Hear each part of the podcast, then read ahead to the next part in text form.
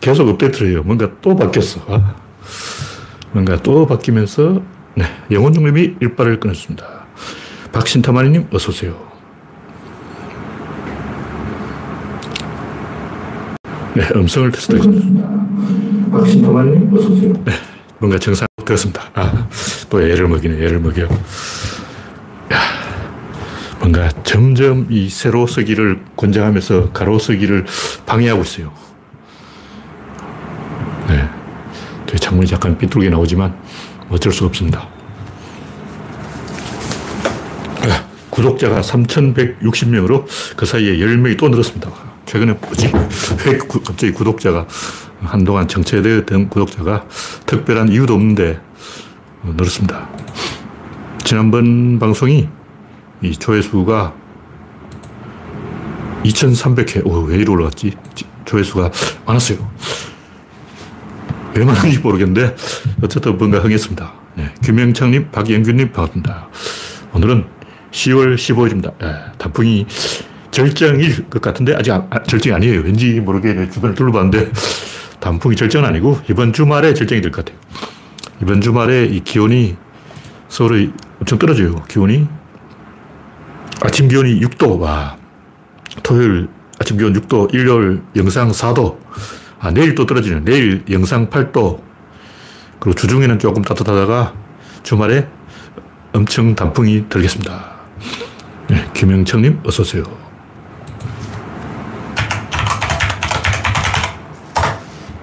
이제 구독자는 3,160명, 24명이 입장했습니다. 여러분의 구독, 알림, 좋아요는 큰 힘이 됩니다.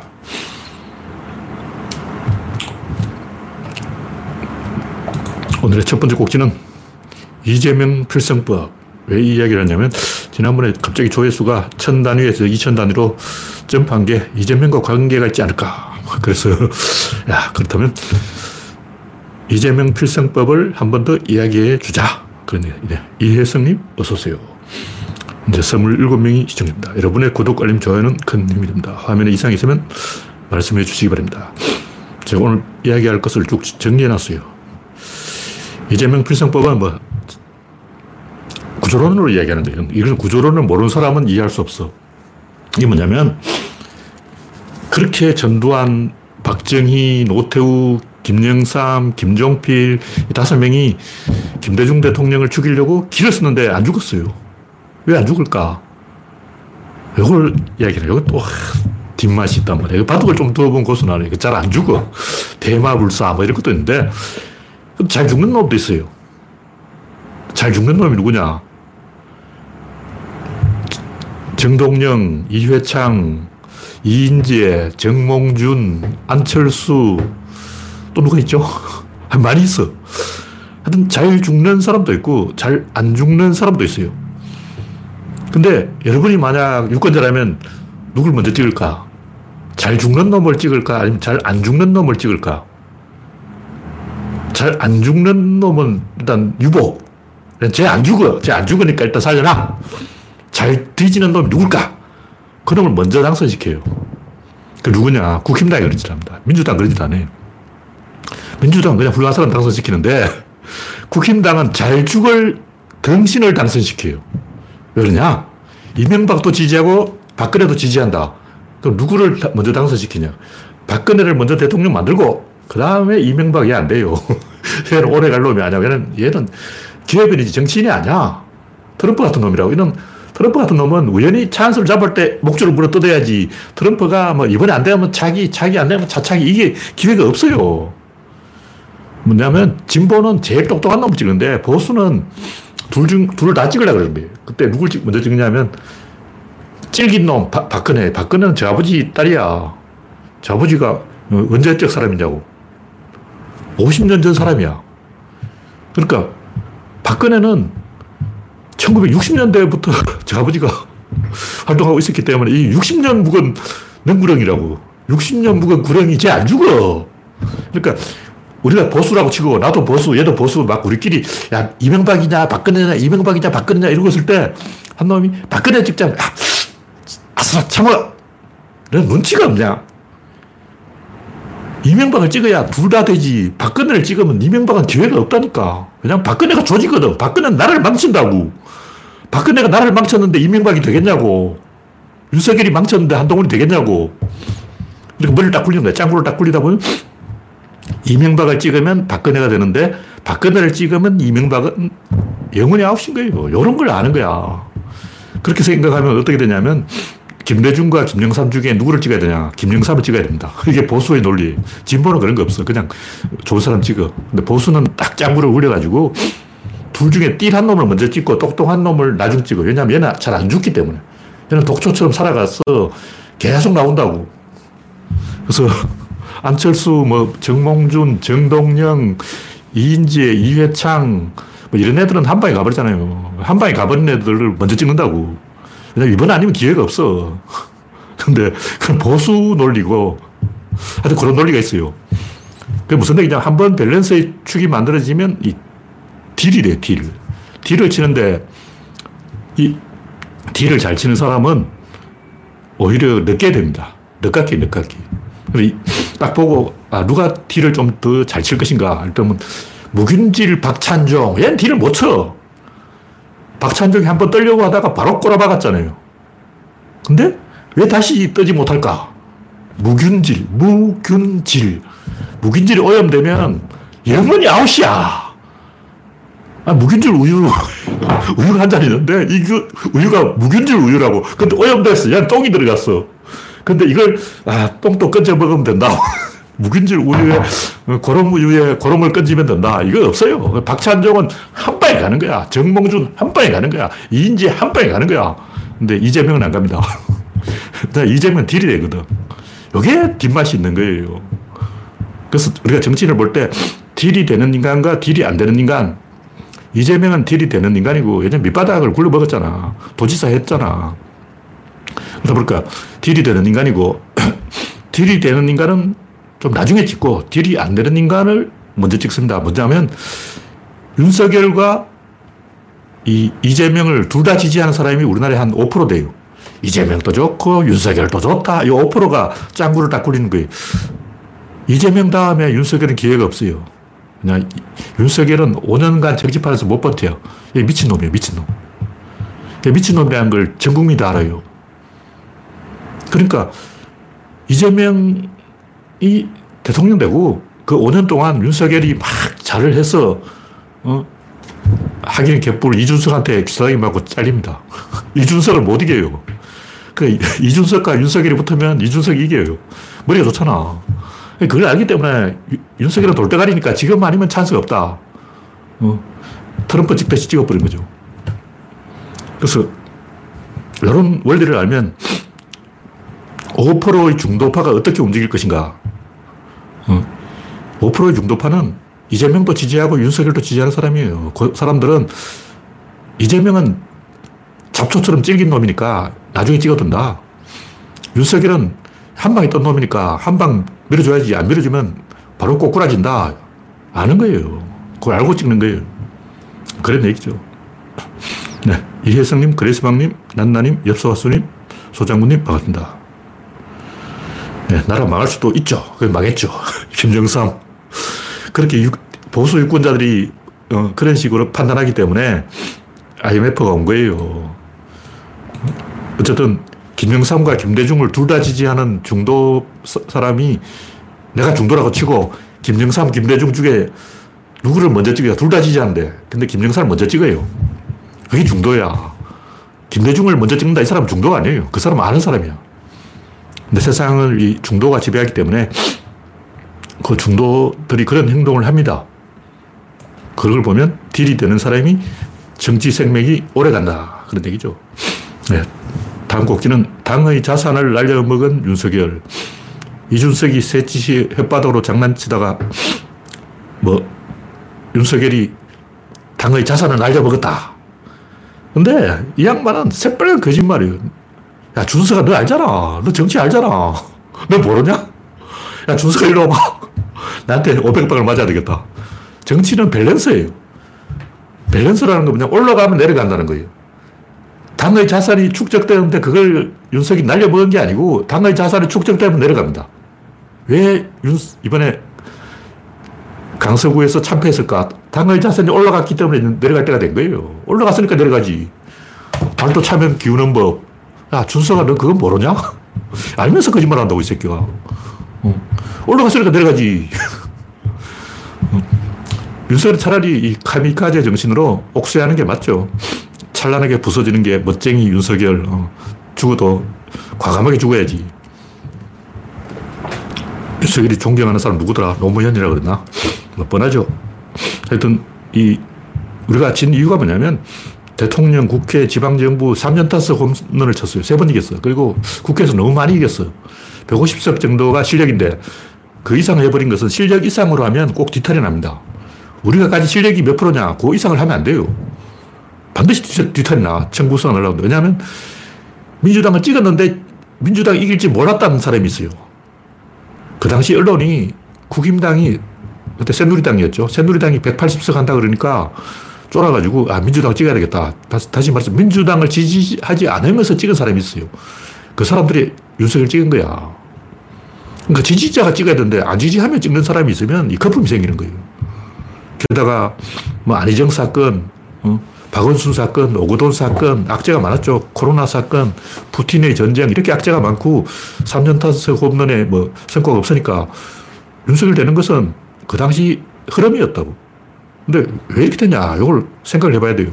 뭐냐면 우리가 3번 연속으로 이기는 것은 축구장이 기울어졌다는 얘기예요. 지금까지 축구장은 국힘당이 유리하게 기울어져 있어. 근데 3번 연속 지다 보니까 축구장이 일로 기울어졌네? 이게 유권자 판단이라고. 그럼 유권자가 어느 쪽을 선택하겠냐고. 축구장이 민주당에, 알고 보니까 민주당이 유리하게 축구장이 기울어져 버렸다. 이렇게 생각하게 된 거예요. 왜냐, 세종시가 생기면서 수도권이 천안으로 확장되면서 서울에서 목포까지 한 줄로 다이렉트로 연결되어 버린 거예요. 그러니까 우리나라가 서부가 직선으로 관통되어 버렸어. 서부 관통이. 이렇게 되면 경상도 사람이 불안해지는 거죠. 경주 쪽을 제가 가봤는데 장난이 아니에요. 장난이 아니에요. 여러분이 상상하는 그 10배로 보시면 됩니다. 그 중에 김석기라는 사람이 있는데 그게 아마 국회의원을 하고 있는가 봐요. 와, 장난이 아니야. 이석기도 아니고 김석기인데 제가 이름을 이석기인 줄 알고 이석기라고 발음하려고 하다가 아, 김석기구나 해서 아, 이석기는 아니구나. 하여튼 장난이 아니에요. 장난이 아니에요. 아, 걔들은 사생결단이에요. 사생결단. 지금 이제 뭐 나라가 망했다는 이상이에요. 그 이상. 완전히 그 독이 바짝 올라가지고 너 죽고 나 죽자. 다 믿고 다 망해도 좋다. 문재인 나대는 꼴 보느니 차라리 나라를 폭파해버리자. 뭐 이런 상황까지 갔어요. 아니 뭐 자살 특공 때까지 갔어. 지금 하마스 이상이에요. 하마스들이 막 도끼로 똘똘 뭉쳐가지고 너 죽고 나 죽자 이러잖아요. 경주 가보니까 분위기가 그래요. 왜냐면 경상도에서 제일 낙후된 데가 경주야. 왜 그럴까? 그 공장이 없어요. 왜냐면 문화재가 너무 많아서 개발이 안 돼요. 집을 지으려면 반드시 기와집으로 지어야 돼요. 그냥 집을 못 지어. 근데 기와장이 일당이 하루 15만 원인 게 30년 전이었어요. 지금 얼마인지 모르는데 30년 전 경주 법률에 의하면 집을 지을 때는 무조건 기와집으로 지어야 되는데 기와장이 하루 일당이 그 당시 돈을 15만 원인데 무슨 얘기인지 알겠죠? 그때 노동자 월급이 80만 원이었는데 기와장이 하루 일당 15만 원이라고. 그래서 죽어나가는 거죠, 경주 사람들은. 그러니까 이 경상도 중에서 제일 우파 중에서 거구가 경주예요, 경주. 유시민이 고향에 가서 아, 경주 사람 고향에 왔습니다 그러면 목이 달아납니다. 살벌해요, 그 바닥이. 그러니까 윤석열 다음에 이재명은 가능하지만 이재명 다음에 윤석열은 불가능하다는 것을 윤석열 지지자들 다 알고 불안해져서 이번이 아니면 찬스는 없다 찍은 거예요. 네. 다음 꼭지는 윤석열 정치의 본질은, 아까 지금 이 이야기 하고 있었던 거예요. 하여튼 윤석열은 두 가지 카드를 선택할 수 있는데 0.7% 차이로 이겼으니까 지지를 못 받은 거죠. 그러니까 약한 정부가 된 거예요. 게다가 여소야대니까 지방정부도 야당이 가져갔고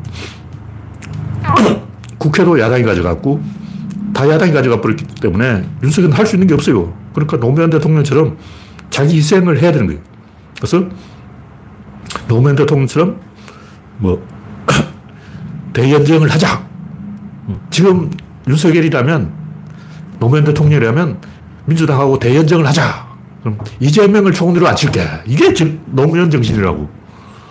노무현 대통령 대연정을 하자 그랬잖아. 그러니까 윤석열이 노무현 존경한다며, 존경하는 노무현 대통령의 뜻을 이어받아서 대연정을 하자. 그리고 이재명을 총리로 이렇게 해야 되잖아. 근데 왜 안 하냐고. 노무현 대통령이 정답을 다 알려줬어요. 그렇게 해야지. 근데 안 하잖아. 왜? 그렇게 해도 죽습니다. 노무현 대통령 죽었잖아요. 살신성인의 정치를 하면 자기가 죽어요. 그걸 아는 거야. 그럼 어떻게 되냐. 그럼 자기는 죽어도 다음에 이준석을 대통령으로 만들 수가 있습니다. 무슨 얘기냐면, 윤석열이 진짜 양심적으로 대통령 노릇을 하면 여소야대 현실을 받아들이면 대연정을 제안하고 이재명을 총리로 앉히고 이준석을 당대표로 밀고, 그렇게 하면 자기는 죽고 다음에 이준석이 대통령이 되는 거예요. 그건 이준석을 말했겠지. 이준석이 그런 생각을 하고, 야, 윤석열이 노무현을 존경한다. 그럼 노무현처럼 대연정을 하겠지. 그럼 이재명이 총리가 되겠지. 그럼 난 당대표가 되겠지. 그럼 난 자기 대통령이 되겠지. 야, 좋아, 좋아. 이러다가 토사구팽. 근데 이 강한 정치를 한 거예요. 강한 정치를 하면 어떻게 될까? 강한 정치를 하면 도박을 해야 되는 거예요. 지금까지 도박을 계속했어요. 도박을 할 때 무조건 초반부터 올인, 계속 올인을 하는 거야. 그럼 어떻게 되냐? 영화 은컷 점수를 보면 돼요. 영화 은컷 점수를 보면 아담 샌들러가 나오는데, 은컷 점수가 뭐냐면 자르지 않은 보석의 원석인 거예요. 그 보석의 원석이 누구냐? 이준석이야. 이준석이란 보석의 원석을 하여튼 그걸 가지고 도박을 해가지고 어떻게 되냐면 이렇게 되죠. 결국 죽어요, 주인공은. 근데 이겨요. 게임은 이겨요. 근데 영화 결국 죽습니다. 근데 혹시 모르잖아. 그게 뭐냐면 이 윤석열의 정치 도박이 운이 좋으면 성공할 수도 있다는 거죠. 왜냐하면 외부에서 뭐 코로나가 터지고 전쟁이 터지고 하마스가 터지고, 석유값이 터지고, 지구온난화가 터지고, 이렇게 계속 외부 변수가 발동하면 국민이 불안해서 윤석열을 지지할지도 모른다. 이거 도박을 하는 거예요. 근데 원래 도박을 하면 안 돼. 처음에 한 번은 되는데 두 번은 안 돼요. 이미 도박 세 번 했기 때문에 끝났습니다.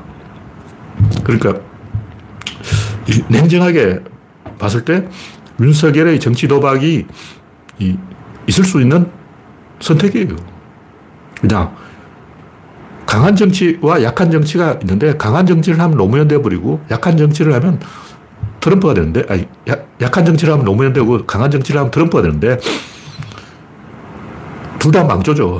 트럼프도 재선을 못하고 망했잖아. 근데 윤석열 입장에서 안 되면 트럼프 쪽으로 가보는 거예요. 그거 하나의 선택이라고. 그렇게 하는 게 맞아요. 왜냐면 선택지가 두 개밖에 없어. 이거 아니면 저거야. 근데 이걸 하려면 아까 얘기했듯이 이재명 총리, 이준석 차기 대통령 이렇게 해야 되는데 그걸 또 못 보죠. 그걸 배가 아파서 못 본다. 이 정도로 얘기하죠. 다음 곡기는 김종인, 진중권, 이준석이 다 머리 좋은 사람들인데, 엘리트들인데, 명문대 나온 사람이고 공부 많이 한 사람인데 입으로만 쫑알쫑알 하는 사람들이죠. 실력이 없는 사람들이. 김종인이 갑자기 윤석열 탓을 하면서 자아 비판을 했는데, 제가 여러 번 얘기했지만 지식인이 실력이 없잖아요. 힘이 없잖아. 입으로만 가지고는 뭔가를 나쁘게는 할 수 있는데 이 좋게는 못해요. 일단 내가 강준만이다. 강준만은 상대방을 쓰러뜨릴 수 있는데 자기 편을 밀어올리는 건 불가능해요. 말하자면 강준만이 김대중을 밀어올리는 건 불가능하고 그 반대쪽을 조질 수만 있다는 거죠. 뭔가를 죽일 수만 있는 거지. 자격질만 할 수 있는 거지. 자기 편을 위해서 할 수 있는 게 없어. 그럼 김종필은 김대중을 밀어올릴 수가 있어요. 내가 김종필이다. 누구를 대통령으로 만들까? 아, 김대중? 전화 딱 걸어가지고 혹시 대통령 할 생각 있습니까? 딱. 김종필은 김대중을 대통령으로 만들 수가 있는 거예요. 근데 강준만은 그걸 못하는 거야. 지식인은 그럴 힘이 없어요. 그럼 어떻게 하냐. 누군가를 조지는 걸 할 수 있는데 누굴 조질까? 그 당시 문재인이 대통령이니까 여당을 조져야지. 야당을 조지는 건 의미가 없어요. 왜냐하면 윤석열은 이미 조져져 있는 상태야. 이미 조져져 있는 놈을 두 번 조지는 건 별로 의미가 없어. 죽은 사람을 죽이는 건 의미가 없고 산 사람 죽여야 돼. 그러니까 지식인은 자기 희생을 해야지 자기가 보답을 받으려고 하면 안 돼요. 그러니까 뭐 김종인이나 진중권, 이준석 이런 지식인이 계속 실패하는 이유는 자기가 보답을 받으려고 하기 때문에 결국 강준만이 되어버리는 거죠. 지식인이 보답을 포기하면 굉장히 큰 일을 할 수가 있습니다. 네, 다음 곡기는 정당 브레이크 김한길. 한심한 얘기인데 김한길이 야당 출신이기 때문에 여당으로 데려오면 뭔가 쓸모가 있다. 뭘 쓸모 있을까? 아, 야당 사람을 빼올 수 있다. 근데 야당 사람을 빼오면 야당이 선거 이기지. 지금 이미 임기 끝났는데 조정훈 빼오고 또 누구 빼오고 이렇게 사람 빼온다고 해서 총선 이긴다는 보장이 어디 있어요. 그러면 축구장이 여당으로 유리하게 기울어져 있다. 이걸 사람들이 판단을 해버리는 거예요. 언론이 여당 편을 든다. 검찰이 여당 편을 든다. 공무원이 여당 편을 든다. 다 여당 편이네. 그럼 축구장이 기울어져 있어. 그러면 나는 야당 찍어야지. 이렇게 되어버린 거예요. 그러니까 김한길을 뭐 써먹으려고 하는 것은 총선 포기, 야당한테 총선 헌납. 이렇게 가면 김한길이 퇴장이 되면 당대표가 되면 지금 김기현 자리에 김한길을 앉히면 정당 브레이크가 마지막으로 국힘당을 깨부순다. 이거 100%예요. 이건 초당선도 알아. 근데 윤석열은 머리가 나쁘기 때문에 김한길을 국힘당 대표로 만들지도 모른다. 그런 얘기죠. 네. 다음 꼭지는 정의당의 몰락공식. 뭐 여러 번 했던 이야기인데 페미니즘을 해서 진보라는 것을 인정을 받고 까방권을 확보한 다음에 보수하겠다. 양다리 걸치기. 이게 균형 감각이라고. 진보 좀 했으니까 보수도 좀 하자. 페미니즘 좀 했으니까 윤석열 좀 밀어주자. 이런 짓을 하고 있다고. 근데 자기들 입장에서는 그게 굉장히 합리적이다. 이렇게 생각합니다. 왜냐하면 그렇다고 민주당을 밀 수는 없잖아. 왜냐하면 민주당을 밀면 민주당이 흡수돼서 사라져버려요. 민주당하고 정의당이 비슷한 색깔인데 민주당 쪽으로 가다가는 정의당의 존재가 없어져버려요. 그럼 국힘당으로 갈 수밖에 없잖아. 이런 멍청한 생각을 하고 있는 거죠. 왜 이럴까? 왜 이러냐 하면 미지수 X에 대응을 안 하기 때문에 그런 거예요. 진보라는 것은 항상 지금 현재를 보지 말고 미래를 보고 지금 판에 없는 외부 변수, 여기에 총대를 매야 돼요. 여기에 힘을 그려야 되는데 지금 우리 눈에 보이는 것, 민주당 있고 국힘당 있고 여기서 무슨 수를 내려고 하면 요 중간, 여기밖에 자리가 없어. 민주당보다 더 왼쪽에 가야 되는데 그 가면 민주당이 흡수돼 버려요. 민주당이 정의당 사람을 하나씩 빼먹는다고 지금까지 늘 그래왔어요. 사람을 살살 빼와. 정의당 많이 해먹었으니까 이제 민주당 와라 그런다고. 그러면 정의당은 민주당 좋은 일만 하는 거예요. 그럼 어떻게 되나? 이번에 국힘당이 들이대는 거죠. 망하는 거죠. 그렇게 안 되려면 미래를 잃고 한 수 앞서 나가야 되는데 뭐 정의당 하는 사람들이 미래를 읽을 능력이 있는 것도 아니고 지금 현재 판세를 보면 박쥐 행동을 할 수밖에 없고 그 결과는 멸망, 뭐 그렇게 되는 거죠. 근데 이런 짓을 누가 하냐면 정의당만 하는 게 아니고 오마이뉴스, 한겨레, 경향, 진중권, 이준석 다 똑같아요. 전부 박쥐 행동을 하는 거예요. 중간에서 뭔가 수를 내려고 둘을 교착시켜서 어부지리, 조개와 도요새를 서로 싸우게 만든 다음에 자기가 둘 다 먹겠다. 이런 생각을 하는 순간 절대 그게 안 돼요. 바보짓이죠. 그럼 이 사람들이 살 방법이 없는가? 있습니다. 정의당이 사는 방법은 미래를 예언하는 능력을 가지는 거예요. 예를 들면 김대중 대통령은 박정희는 총통이 데려간다. 근데 그게 예언했잖아요. 10년 후에 그렇게 되어버린 거예요. 김대중 대통령은 어떻게 박정희가 총통이 데려오는 야심을 갖고 있었을까? 독심술을 구사해서 관심법으로 박정희의 속마음을 읽어내냐? 그게 아니에요. 자연법칙이야. 우주의 법칙이라고. 무슨 얘기냐면 박정희가 총통이 되려고 한다. 이 말은 박정희는 정치를 잘할 것이다 라는 전제를 깔고 있는 거예요. 잘해야 총통이 되지. 아무나 총통 되냐고. 그러니까 김대중 대통령은 박정희가 능력이 있다는 걸 알아본 거예요. 저 인간 좀 능력이 있어. 근데 정치력이 없어. 군대 힘으로 가는 거야. 그러면 총통이 될 거야. 능력은 있는데 검사 힘만으로 간다. 이 한동훈 아냐. 그럼 뭐 결과는 뻔하죠. 근데 김종필은 그나마 정치를 좀 했어요. 야당 사람도 만나고 밀당을 좀 했다고. 근데 박정희는 귀찮은가. 자기 부하 군인들 불러 모아서 조인트를 까고 박정희는 여당 국회의원까지 남산으로 끌고 와서 팼어요. 그러니까 야당을 펴는 게 아니고 여당 국회의원을 촛대배를 까는 거예요. 군합벌로. 그런 짓을 한 놈이에요. 독재로 가는 수밖에 없죠. 그런 식으로 미래를 예견해야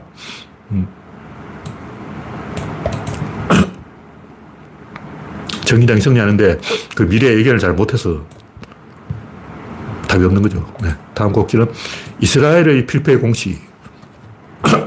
무슨 얘기냐면 이번에 하마스를 비난하는 사람들한테 저는 물어보고 싶어요. 이 사태 예언 못했냐? 예견 못했냐?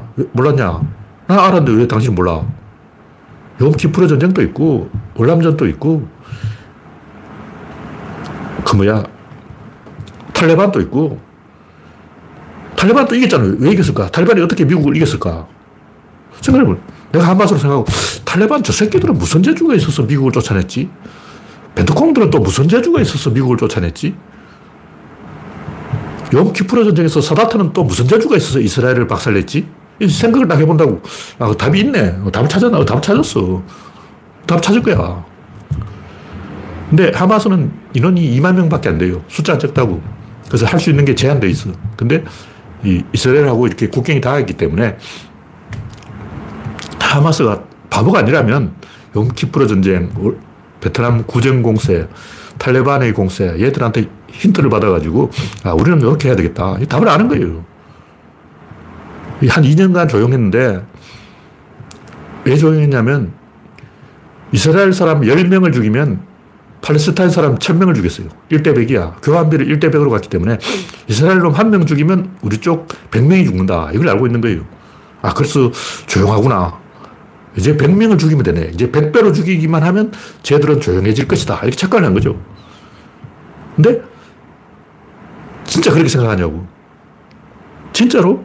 아, 우리가 저쪽 애들 100배로 죽이면 쟤들이 조용할 것이다. 이렇게 생각할 정도로 IQ가 낮냐 이거지. 진짜 IQ가 떨어지는 거예요. 대단하다고 얘는 IQ가 2자리 숫자야. 저 돌다리. 왜냐면 아랍 인구가 4억이고 무슬림 인구가 20억이에요. 지구인이 80억이야. 만약 20억이 지켜본다고 하면 관중이 20억이다. 그럼 여러분도 배째입니다. 여러분이 막 20억이 배째라 그러면 감히까지 돌격 하고 자기 발을 찔러버린 거예요. 그게 인간이야.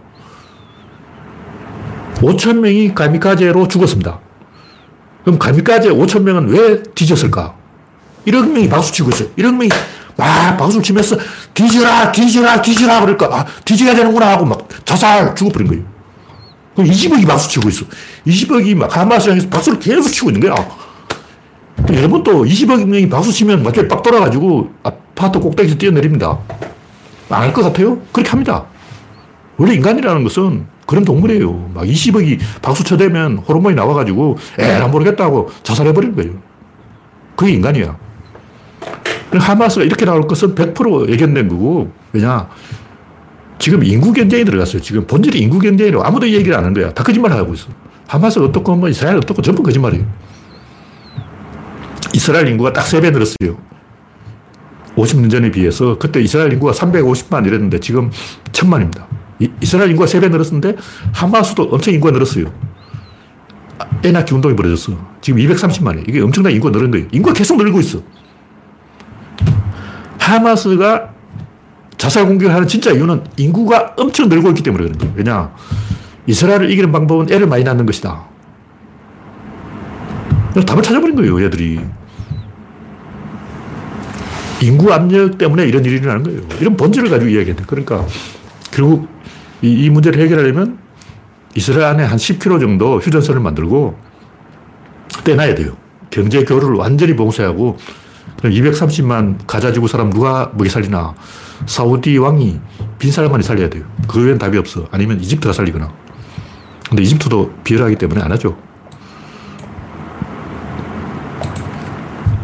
그러니까 인간은 원래 그런 동물이에요. 20억 명이 박수치고 있으면 자살합니다. 네. 다음 곡지는 인간은 빵빵한 게 좋아.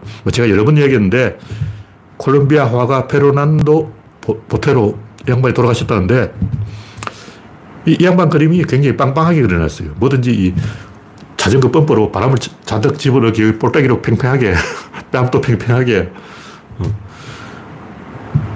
가슴도 팽팽하게 엉덩이도 팽팽하게 성괴라고 성괴, 강남 성괴, 이 성형수술을 한 사람들이 이마에다가 뭘 집어넣어요. 여기다 뭘 집어넣어서 빵빵하게 만들어요. 여기도 집어넣고 빵빵하게 만들고. 왜 자꾸 빵빵하게 만들까? 인간의 본능에 의해. 반대로 이 현대차 디자인은 삼각대. 삼각형 디자인을 하는데 이거는 자살 디자인이에요. 빵빵한 디자인이 원래 먹히는 디자인이고, 부가티 빵빵하잖아요. 미니 빵빵하지. 제퍼 군서 빵빵하지. 원래 빵빵하게 먹히는 거예요. 구석기 비너스 가슴도 빵빵하고 뺨도 빵빵하고 엉덩이도 빵빵하고 이마도 빵빵하고. 왜 이마가 자꾸 대머리가 되냐. 백인들 50% 대머리인데 뭔가 이게 볼록하게 볼록하게 되어야 이 뭔가 있어 보인다는 거죠.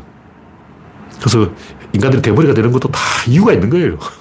뭔가 빵빵해져야 된다는 압력을 받고 있어요.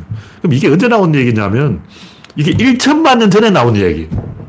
다시 말해서 인간들이 뺨이 볼록하게, 코도 우뚝하게, 이마도 볼록하게, 가슴도 빵빵하게, 엉덩이도 빵빵하게, 종아리도 빵빵하게, 이렇게 빵빵 유전자가 언제 생겼냐면 원숭이 엉덩이는 빨개, 이때부터 생긴 거예요. 원숭이가 나무에서 그 시기를 하려면 나무를 타고 다니기 때문에 호르몬이 전달이 안 돼요. 예를 들면 소는 이제 덜판을 기어다닌단 말이에요. 그래서 냄새를 뿌려놔요. 발전기가 되면 암소가 가면서 냄새를 쫙 뿌려놔. 냄새를 사방에 쫙 뿌려놓으면 수컷이 냄새 맡고 막 찾아가는 거예요. 근데 나무 꼭대기 위에서 원숭이가 냄새 맡고 찾아가다는 추락, 나무 밑으로 추락하는 거예요.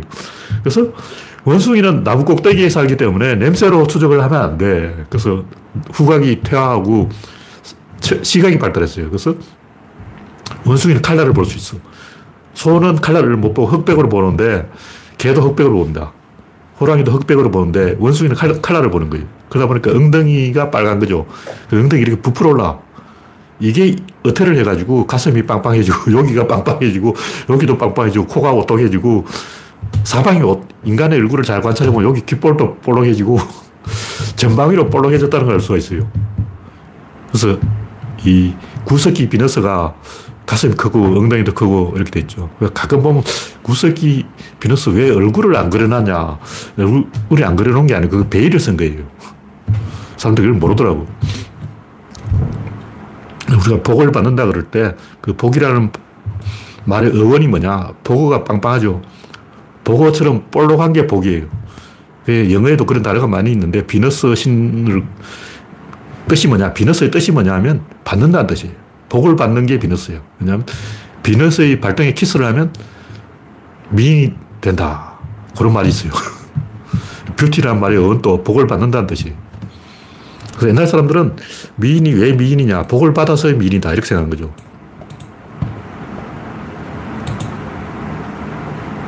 네. 마지막으로 박수홍의 경우, 마지막은 아니고 마지막에서 두 번째, 이건 별로 이야기할 게 없는데, 제가 이 박수홍에 대해서 이야기하고 싶은 것은 박수홍 형, 아빠, 엄마, 세 사람 일가족이 다 동생 빼놓고 전부 이 나쁜 짓을 하고 있어요. 근데 이 사람들이 왜 나쁜 짓을 할까? 자기가 나쁜 짓을 한다는 걸 몰라요. 제가 볼 때 박수홍 아버지는 자기가 나쁜 짓을 한다는 걸 모르고 있습니다. 그럼 윤석열은 왜 그럴까? 윤석열도 자기가 나쁜 짓을 한다는 걸 몰라요. 그걸 알려면 경주에 가보면 압니다. 경주에 가보니까 와, 장난이 아니에요. 장난이 아니에요. 주변에 그런 사람만 잔뜩 있는 거예요. 다시 말해서 이번에 이 강서 보궐선거에서는 윤석열 세력이 30%에 불과하다는 것이 밝혀졌는데 경주에 가보면 99%예요. 99%. 거기 가보면 이재명 때려 죽이자, 문재인 찢어 죽이자, 이렇게 김석기가 계속 플랜카드를 걸고 있는 거예요. 구체적인 문구는 모르지만 그런 이야기를 제가 들었어요. 장난이 아니야. 장난이 아니야. 그런 사람들이 주변에 둘러싸여 있으니까 극우로 될 수밖에 없는 거예요. 윤석열 주변에 그런 사람밖에 없어. 어떻게 그럴 수가 있지? 경주 가보면 말이에요.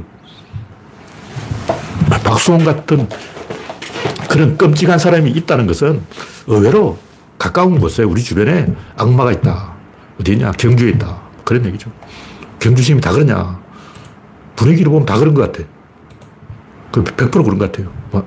실제로는 한 경주에도 한 20, 30% 정상인 있겠지만 분위기를 보면 100% 맛이 갔어요. 네, 마지막으로 겸손이 오만이다. 이건 굉장히 중요한 이야기인데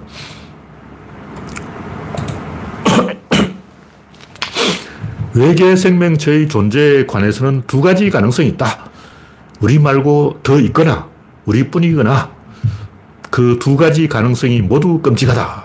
아서 C. 클라크라는 사람이 했다는 얘기인데, 세 가지 가능성이 있어요. 두 가지 가능성이 아니고 세 가지가 있다. 이게 제가 얘기하는 거예요. 아주 많거나 우리뿐이거나 딱 중간 값으로 조절되었거나, 세 가지 가능성이 있는 거예요. 근데 이 아서 클라크라는 사람은 두 가지 가능성만 있다고 했는데, 이 이야기는 틀렸어요. 제가 조사를 해봤는데, 우리 은하에는 대략 지적 생명체가 한 10여 행성, 한 10개 정도가 지구 수준에 도달했을 것이고, 그 후보군, 인류만큼 올 가능성 있는 행성은 한 100개 정도가 있을 겁니다. 이게 추정이에요. 근데 옛날에는 한 1천억 종이 있다고 생각했잖아요. 왜냐하면 지구에 있으니까 달에도 있을 거고, 화성에도 있고, 금성에도 있고, 목성에도 있고, 토성에는 토성인, 금성에는 금성인, 다 있어야 되지. 수성에는 수성인, 왜 없냐고. 지구에 있으면 다른 데도 있어야지. 근데 찾아보니까 없는 거예요. 지구는 희귀한 별이 맞다. 뭐냐면 조절 장치가 있다는 거예요. 사람들이 아직 조절 장치에 대해서 개념이 없기 때문에, 왜 지구가 중심이 아닌데 뭐 다른 별에는 생명체가 없을까, 답을 못 찾고 있는데, 아까 얘기했듯이 세 가지 가능성을 봐야 돼요. 제가 보니까 한 2만 년 정도 있으면 우리가 외계인하고 연락을 할 가능성이 있어요. 왜냐하면 지구의 엔트로피 증가를 외계 생명체가 알아채려면 한 1만 년이 걸려. 지금부터 만 년 후에는 이 망원경을 보고, 지구의 엔트로피가 증가했다. 그래서 한 1만 년 정도 띄어져 있어요, 거리가. 왜 이 거리가 띄어져 있냐? 그걸 제가 이야기를 하는 거죠. 뭐 지적 설계, 뭐 인류 원리, 이건 개소리고, 그 사람들은 뭔가 감이 왔는데 그걸 표현할 말이 없으니까 그냥 이 하나님이 창조했다 이렇게 개소리 하는 거고, 뭔가 감이 왔어요. 뭔가 감이 왔어. 뭔가 이거 간질간질한 거예요. 뇌가 간질간질해. 그런데 이 레토릭이 안 되기 때문에 그걸 표현할 언어가 없어요. 근데 저는 되잖아. 이게 되는 거예요. 저는 말이 되기 때문에 왜 여기가 간질간질할까? 그걸 설명할 수가 있는 거죠. 하여튼 제가 조사를 해보니까, 20만 년 안에는 외계인과 교류할 가능성이 없다. 이게 무슨 얘기냐면, 광속이라는 거리가 우연히 생긴 게 아니라는 거죠. 광속이 왜 광속이냐? 그냥 우연히 생긴 게 아니고 간섭을 막는 속도인 거예요. 다시 말해서 광속이 조금 더 빠르거나 조금 더 느리면 이 지구가 다 흩어져 버리거나 다 뭉쳐서 떡이 돼버리거나, 둘 중에 하나예요. 그러니까 지구는 떡이 되거나 완전히 박살이 나거나, 둘 중에 하나지. 그 딱 중간, 떡이 되지도 않고 흩어지지 않는 딱 중간 속도가 바로 광속이라는 거죠. 이 우주는 처음부터 그렇게 창조될 수밖에 없다. 필연이다. 이걸 제가 이야기하는 거예요. 다시 말해서 하나님 설계를 딱 해가지고 계산기를 뚫게 보니까 이렇게 된 게 아니고, 그렇게 될 수밖에 없는 구조적 필연이 있는 거예요.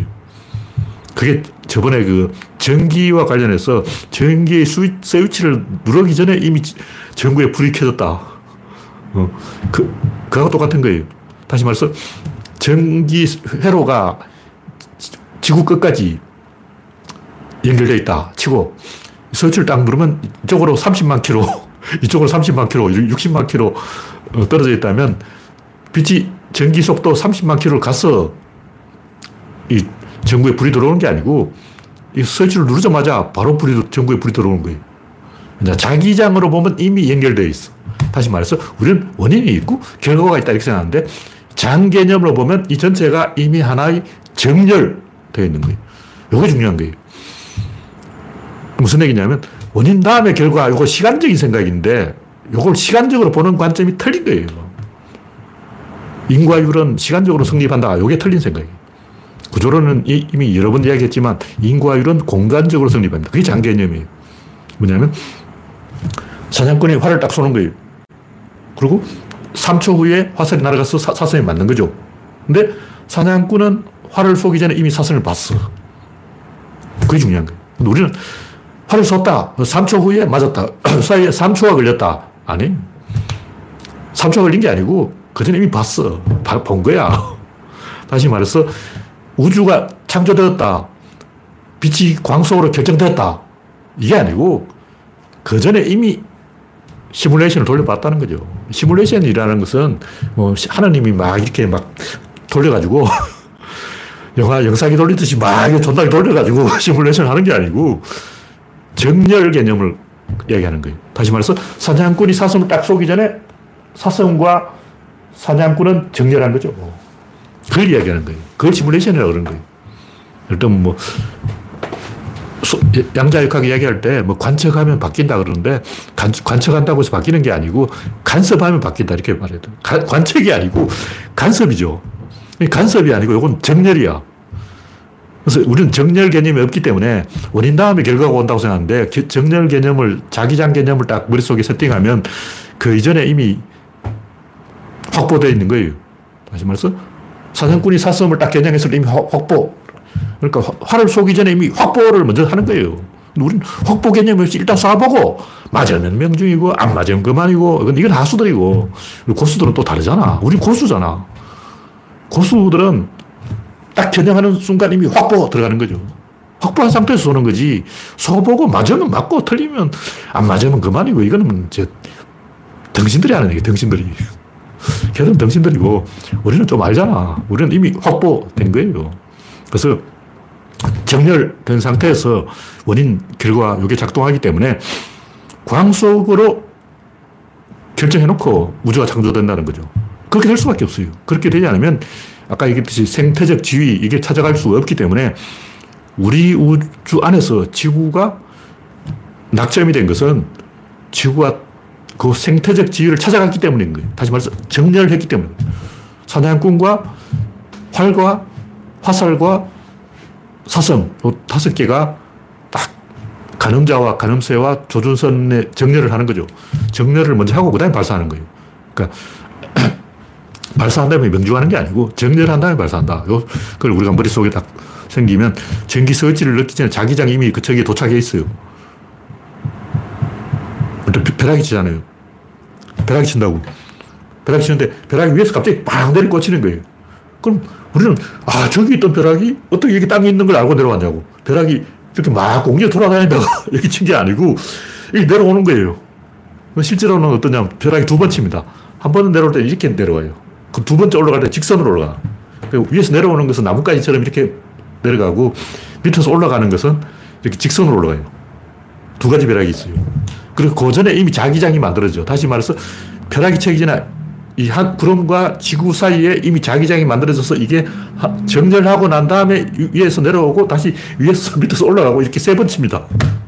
우리는 그냥 벼락이 친다 그러는데 3번 친다. 이걸 알아야 돼요. 그냥 치는 게 아니야. 우리는 그냥 아무것도 모르고 그냥 벼락이 친다 그러고 멍청하게 생각하기 때문에 그냥 벼락이 치는구나. 원인이 있으니까 결과가 있지. 원인 다음에 결과가 이렇게 하는데 절대 그렇지 않습니다. 장이 먼저다. 정렬이 먼저다.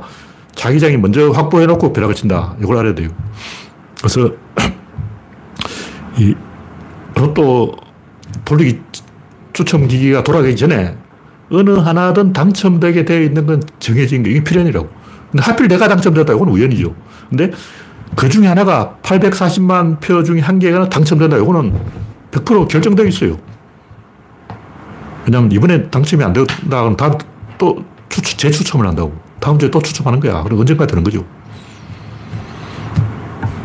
그래서 우리는 이 세 가지 가능성을 잘 모르기 때문에 이 간섭의 원리를 모르기 때문에 뭐 신에 의해서 조절되었다. 지적 설계가 되었다. 뭐 개소리 하고 있는데 이건 다 개소리고 원인과 결과 이전에 메커니즘이 있는 거예요. 이걸 보면 확보해놓고 움직인다. 활을 쐈으니까 사슴이 맞았다가 아니라 사냥꾼이 이미 사슴을 확보해놓고 맞을 때까지 쏜다. 그걸 하는 거예요. 물레가 돌면 방아가 돈다. 이게 물레방아잖아요. 그게 아니고 방아가 돌지 않으면 물레가 돌지 않아요. 방아가 돈다는 걸 확인해놓고 물레가 도는 거예요. 그래서 우리가 발상의 전환을 통해서 세상을 바라보는 관점을 바꾸면 굉장히 놀라운 새로운 세계가 우리 눈앞에 쫙 펼쳐지는 거죠. 그리고 우리 할 이야기가 100배로 많아져. 지금 나온 이야기는 뭐 별거 아니고 앞으로 굉장히 많은 이야기가 더 나올 수가 있다. 그런 얘기죠. 네. 오늘 이야기는 이것으로 마치겠습니다. 참석해주신 100분 여러분 수고하셨습니다. 감사합니다.